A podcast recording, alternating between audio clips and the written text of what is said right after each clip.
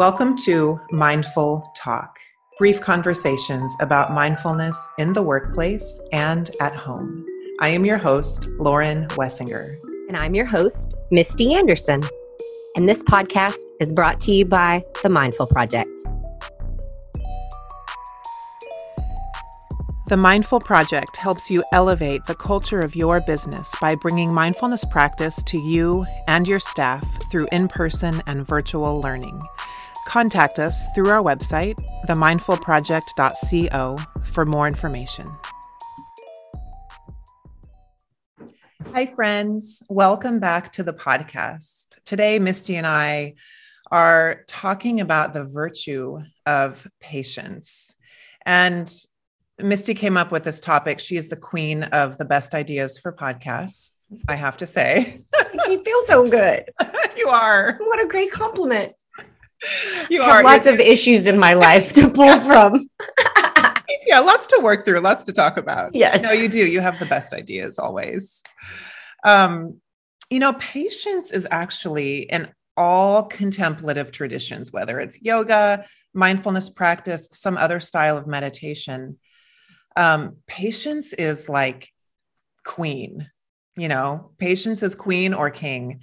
Um, and in this society, I think it's one of the reasons mindfulness practice is so important in this day and age of instant answers through iPhones, instant fixes through pills you know, patience through these practices that ask us to slow down and not get everything we need instantly is a real inner skill that I think is required for any kind of contentment, any kind of happiness. Um, you know, practicing patience changes our neurobiology, it changes our hormones, even. There's just no silver bullet in these practices. I think that's why a lot of people quit meditation or yoga, it's like, it's not working. I've tried it for a month, it's not working. We're talking like lifetime commitment for these to have any kind of real change. So I have a lot to say about patience. So, really, really great idea for a topic today. Uh, when we first started like the podcast, I kind of got that heart racing, like very anxious feeling and sweaty. And I think it's because this is something that I mean, patience is honestly probably the guiding reason for my, my mindfulness practice.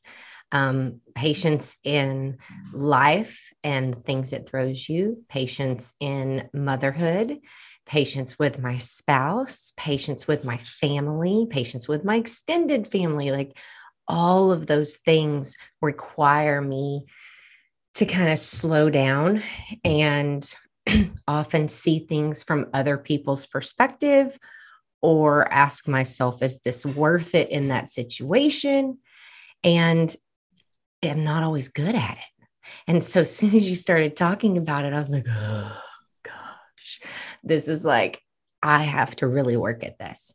And um, I grew up a very ADHD impatient child. And I was constantly being told to slow down and I see the same things in my daughter. And what's great is I have the ability now to give her a more mindful approach, and which I didn't have access to. And so I'm excited to, when I get spun out, that's kind of what tethers me back is be the model because you have to show them that mommy has to work on patience. And I tell them that. I'm like, look, I lost my patience. I'm very sorry. I'm human and I'm really working on it. And I think you know I am. And I think that, especially as parents, that's probably why a lot of parents lean into mindfulness is oh um, that's the magic bullet like you said i'm get someone's going to give me patience and here I am. I've been practicing now for five years, and it is a daily practice. Definitely. Yeah, it's a daily practice. And I think what's so important with these practices is to remember that we're never going to do it perfectly. We're always going to get it wrong. To not take it so seriously where where we get mad at ourselves if we do the wrong thing but to know that it's like little progressions each year you know little little wins each moment losing your patience can be so many things, right? It could be getting angry at somebody and losing your temper, but it could also be this is something I've had to learn over the years like when it's my duty when I'm needed to jump in and fix something or when there's a situation that actually just needs to play out. And I think depending on where you are on the spectrum, some people have a need for more control than others. And if you have a need for more control, you quite possibly are one who wants to jump in, get things done, fix it so it doesn't move forward any longer, that uncomfortable situation. Where the skilled response and the wisdom of our practice comes in when we can know, hey, this is really uncomfortable right now, but it actually just needs some air to breathe. It doesn't need me to fix in and end it, whatever it is. It doesn't need me to get in there and like, you know, make a decision that's final. Sometimes things just need to sit in their discomfort. And for me lately, that's really where my practice comes in is like the ability to be comfortable in that discomfort is currently for me the epitome of patience. It's so hard. But I also know I can ride those waves and like surf those waves of discomfort. And they always lessen as long as I allow them in. Like this too belongs, you know? So, so crazy. In my research for this episode, one of the things that was routinely said in everything I read was building a tolerance for the feeling of being uncomfortable. Funny. oh, and man, I mean, it hit me. Yeah. I was like, I, okay, we're going on a little road trip this weekend and you know we're all going to be in the car together and it's like sometimes things can go awry and the first thing that i want to do is fix it make everybody happy make sure you're happy you're happy everybody's happy. But the truth is is there's sometimes that something happened no one needs to fix it i need to sit on my hands and cover my mouth and be quiet and get okay with that uncomfortable feeling yeah. because it really is and it's hard. Like when I read that and when you use the example, it's so crazy. And that's probably why I avoid it because no one wants to sit in that uncomfortable feeling. But if you do it, like most things, you build a tolerance to it and you're able to kind of be like, okay, this is one of those situations. I'm going to keep my mouth closed. I'm going to let everybody absorb what just happened. And then we're all going to move on with our lives. Mm-hmm. So yeah, in in neuroscience, there's a term called widening your window. And when you practice sitting with discomfort and getting increasingly comfortable with discomfort, you're widening your window, meaning you're more resilient, meaning you can hold more without it flipping you out every time. When you have a really narrow window, that's when we lose our temper, lose our patience, we're reactive. And so there is so much research behind mindfulness practice, certain styles of meditation too, and yoga, and how they help us widen our window. They literally help us hold more without it affecting our mood and our nervous system, and therefore everybody around us. Because, you know, as the, if you're the matriarch in the household, maybe you're the one holding a lot of it together you know i'm not i know not in every house we're all different but like i know for me if i'm losing my you know what everybody else is having a bad time. And if i can keep it together and stay resilient and sponge like and open and spacious and hold that you know it affects everyone if mama ain't happy, ain't no one happy. Right. My grandma used to have that sign in the kitchen, and I used to think it was just like a whatever. I'm like, oh, I get it now. Yeah. Moms have to hold so much space to be grounded and just being able to accept all the things that happen. Like my kids, I mean, I have two girls, they're exactly three years apart. They fight incessantly. And I'm like, for so long, I wanted to jump in. And now I know I need to hold space to be there for when the aftermath happens and how I react to that, and to let them learn how to deal with situations like this and let them deal with their own relationship because it's not mine. Um, and that's that's a lot of my practice for accepting my current circumstances mm-hmm. which is i think another part of practicing patience is understanding that right now it's like this. So when I was going through yoga teacher training, Lauren and my teacher, teacher Amber said, right now it's like this. And it's actually the next thing that I want tattooed on me because it gets me through so many things because it can go for bad stuff like, okay, everything just hit the fan. Right now it's like this.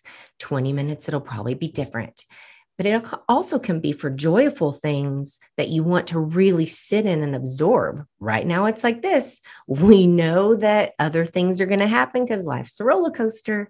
And so, um, that has been from the time I started practicing mindfulness, which is when I met Lauren, to now, my biggest part of my practice is practicing right now. These are my current circumstances, and it won't be like this in a little bit.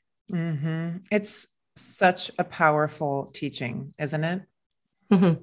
Yeah. I mean, it really changed the way I look at things in general because it's really easy to get caught up in your suffering. And especially when things are compounding and it's like, good gracious, this happened, and then this happened, and this happened. And then woe is me. And suddenly you're in this spiral. And it's like, sometimes I have to say, wow, okay, this, this, this, this all happened right now it's like this. Like in two weeks from now, so much of this will be off my plate. So many things will have changed, and my current circumstances will be completely different. Mm-hmm. And that helps me get through that bridge of whatever's going on. Yeah.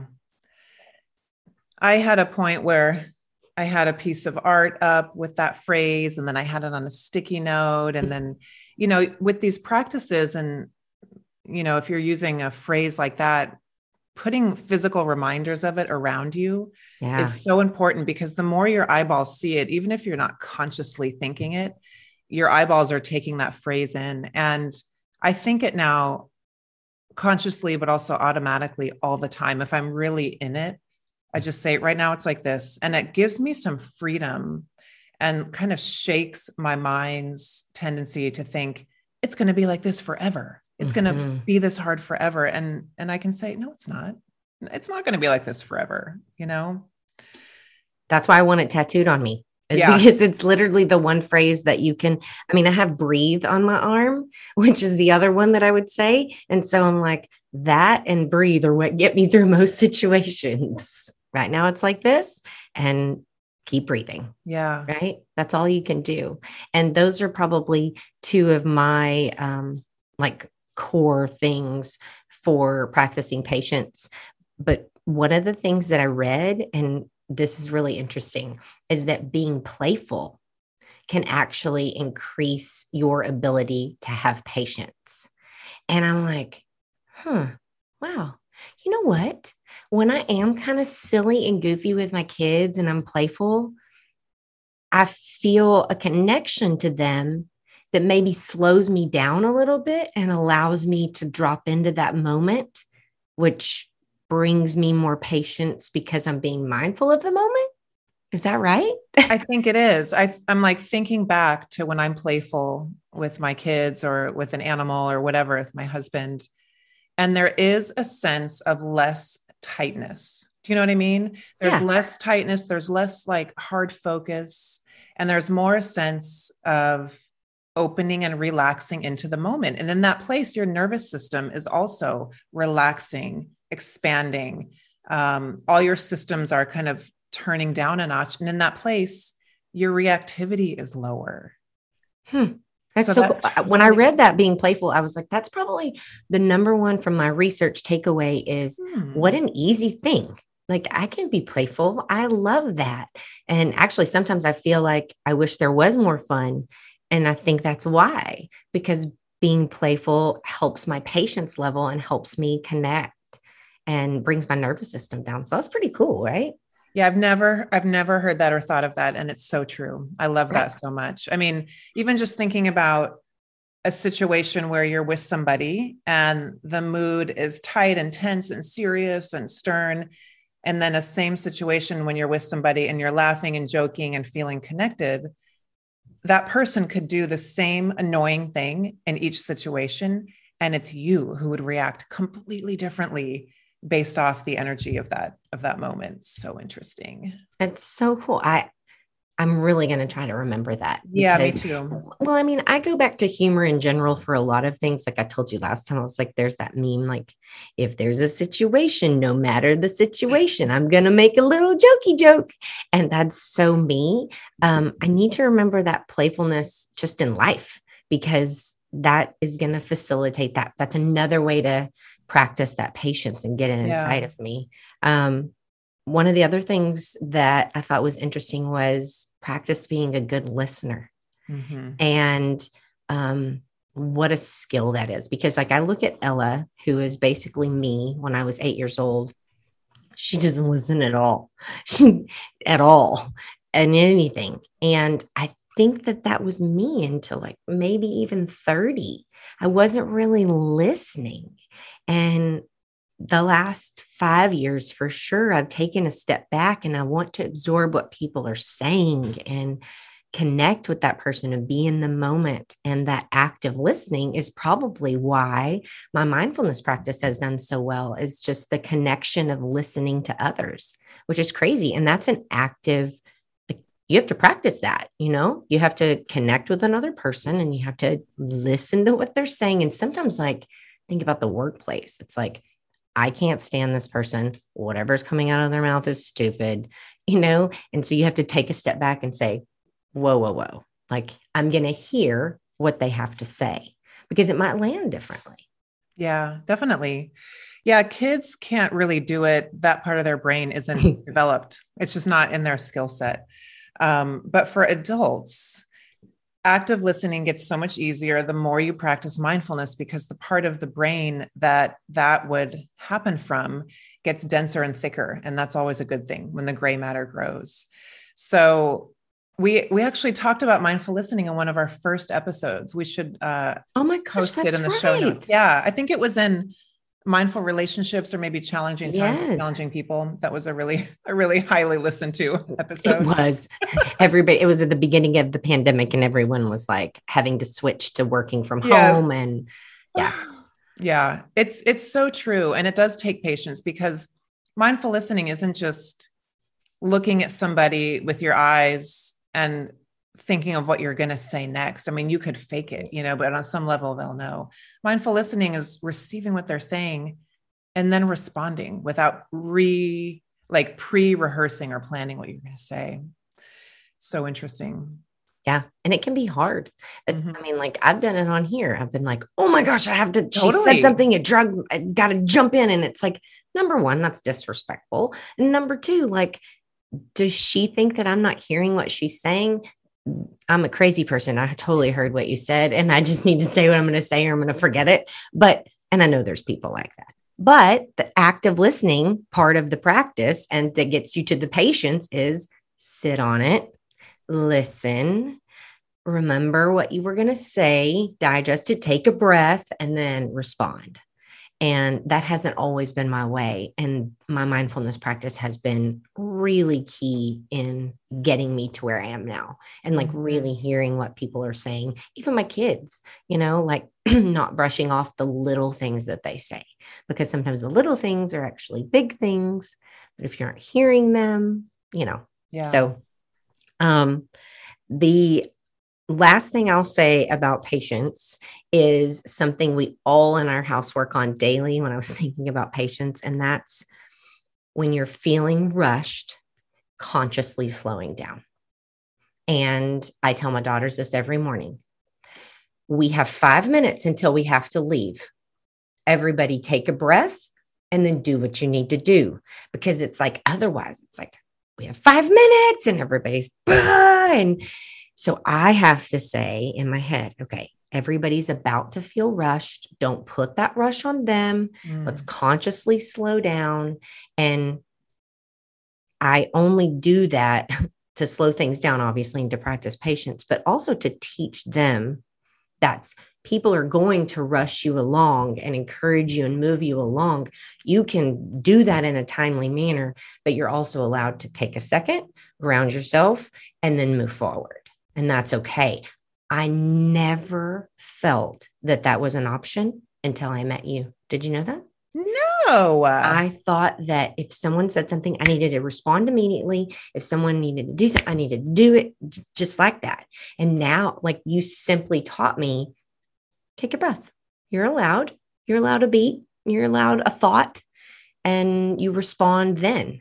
And it's a big, it's a big empowering thing in patience just to say like, huh, okay, you know, but some of us feel like we need the answer. We need to say it right then, especially like in a work situation, you know? It's like you feel like you need to give the right answer. But the truth is, you're human. You've got a lot on your plate and you need to digest it. Take a second. Hmm. Okay. Here's how I would respond instead of the um and uh and kind of thinking through it out loud, which is what I would do.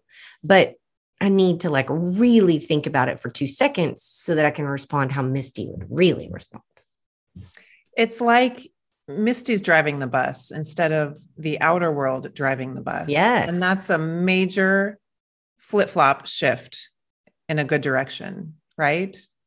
I'm like a case study. Like when totally. I, I well, and now I'm for I'm far enough in my mindfulness practice that I can see how much yeah. it has impacted and I can see the things that have changed about myself and the unlearnings that I had to do and the talking to myself and telling myself, take a breath. Like as soon as someone's saying something and I'm like, oh my gosh, what they're saying sounds so confusing and I have no idea how I'm going to respond. Right. That's going mm-hmm. on in mm-hmm. my brain.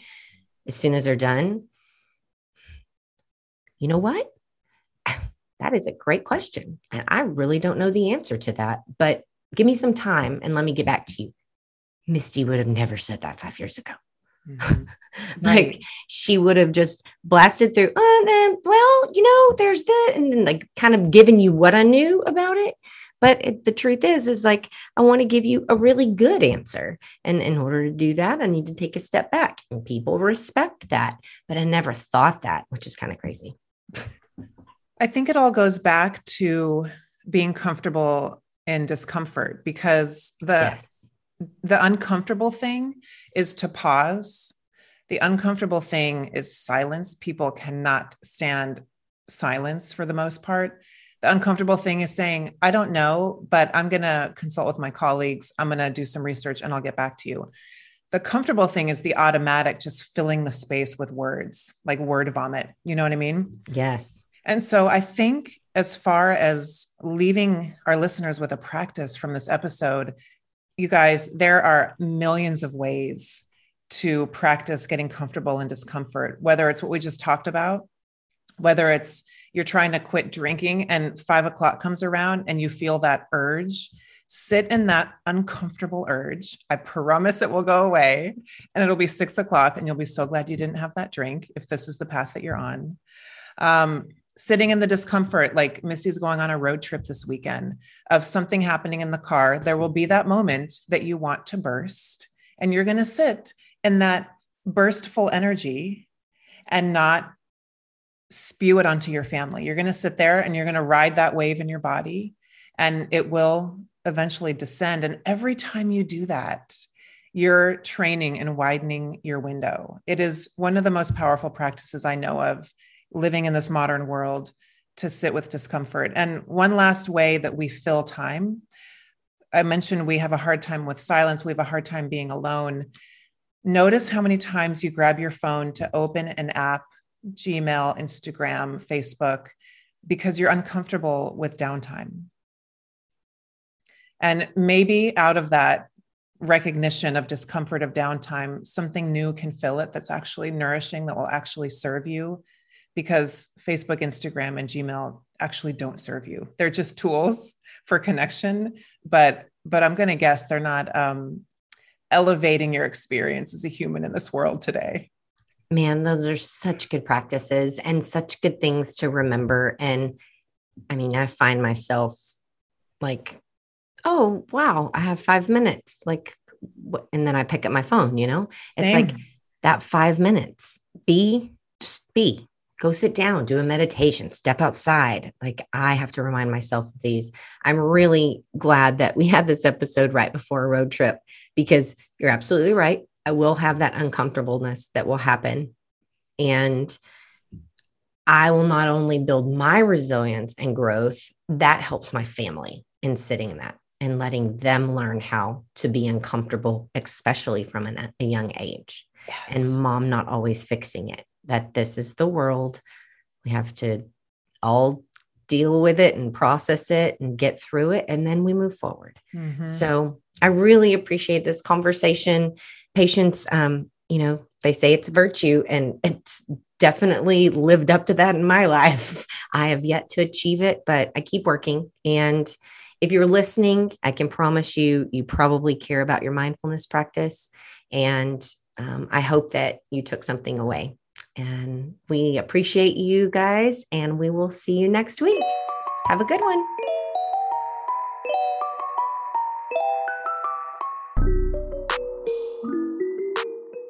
Thank you so much for listening to Mindful Talk. We don't take it lightly that you spent your time listening to our podcast, and we are forever grateful.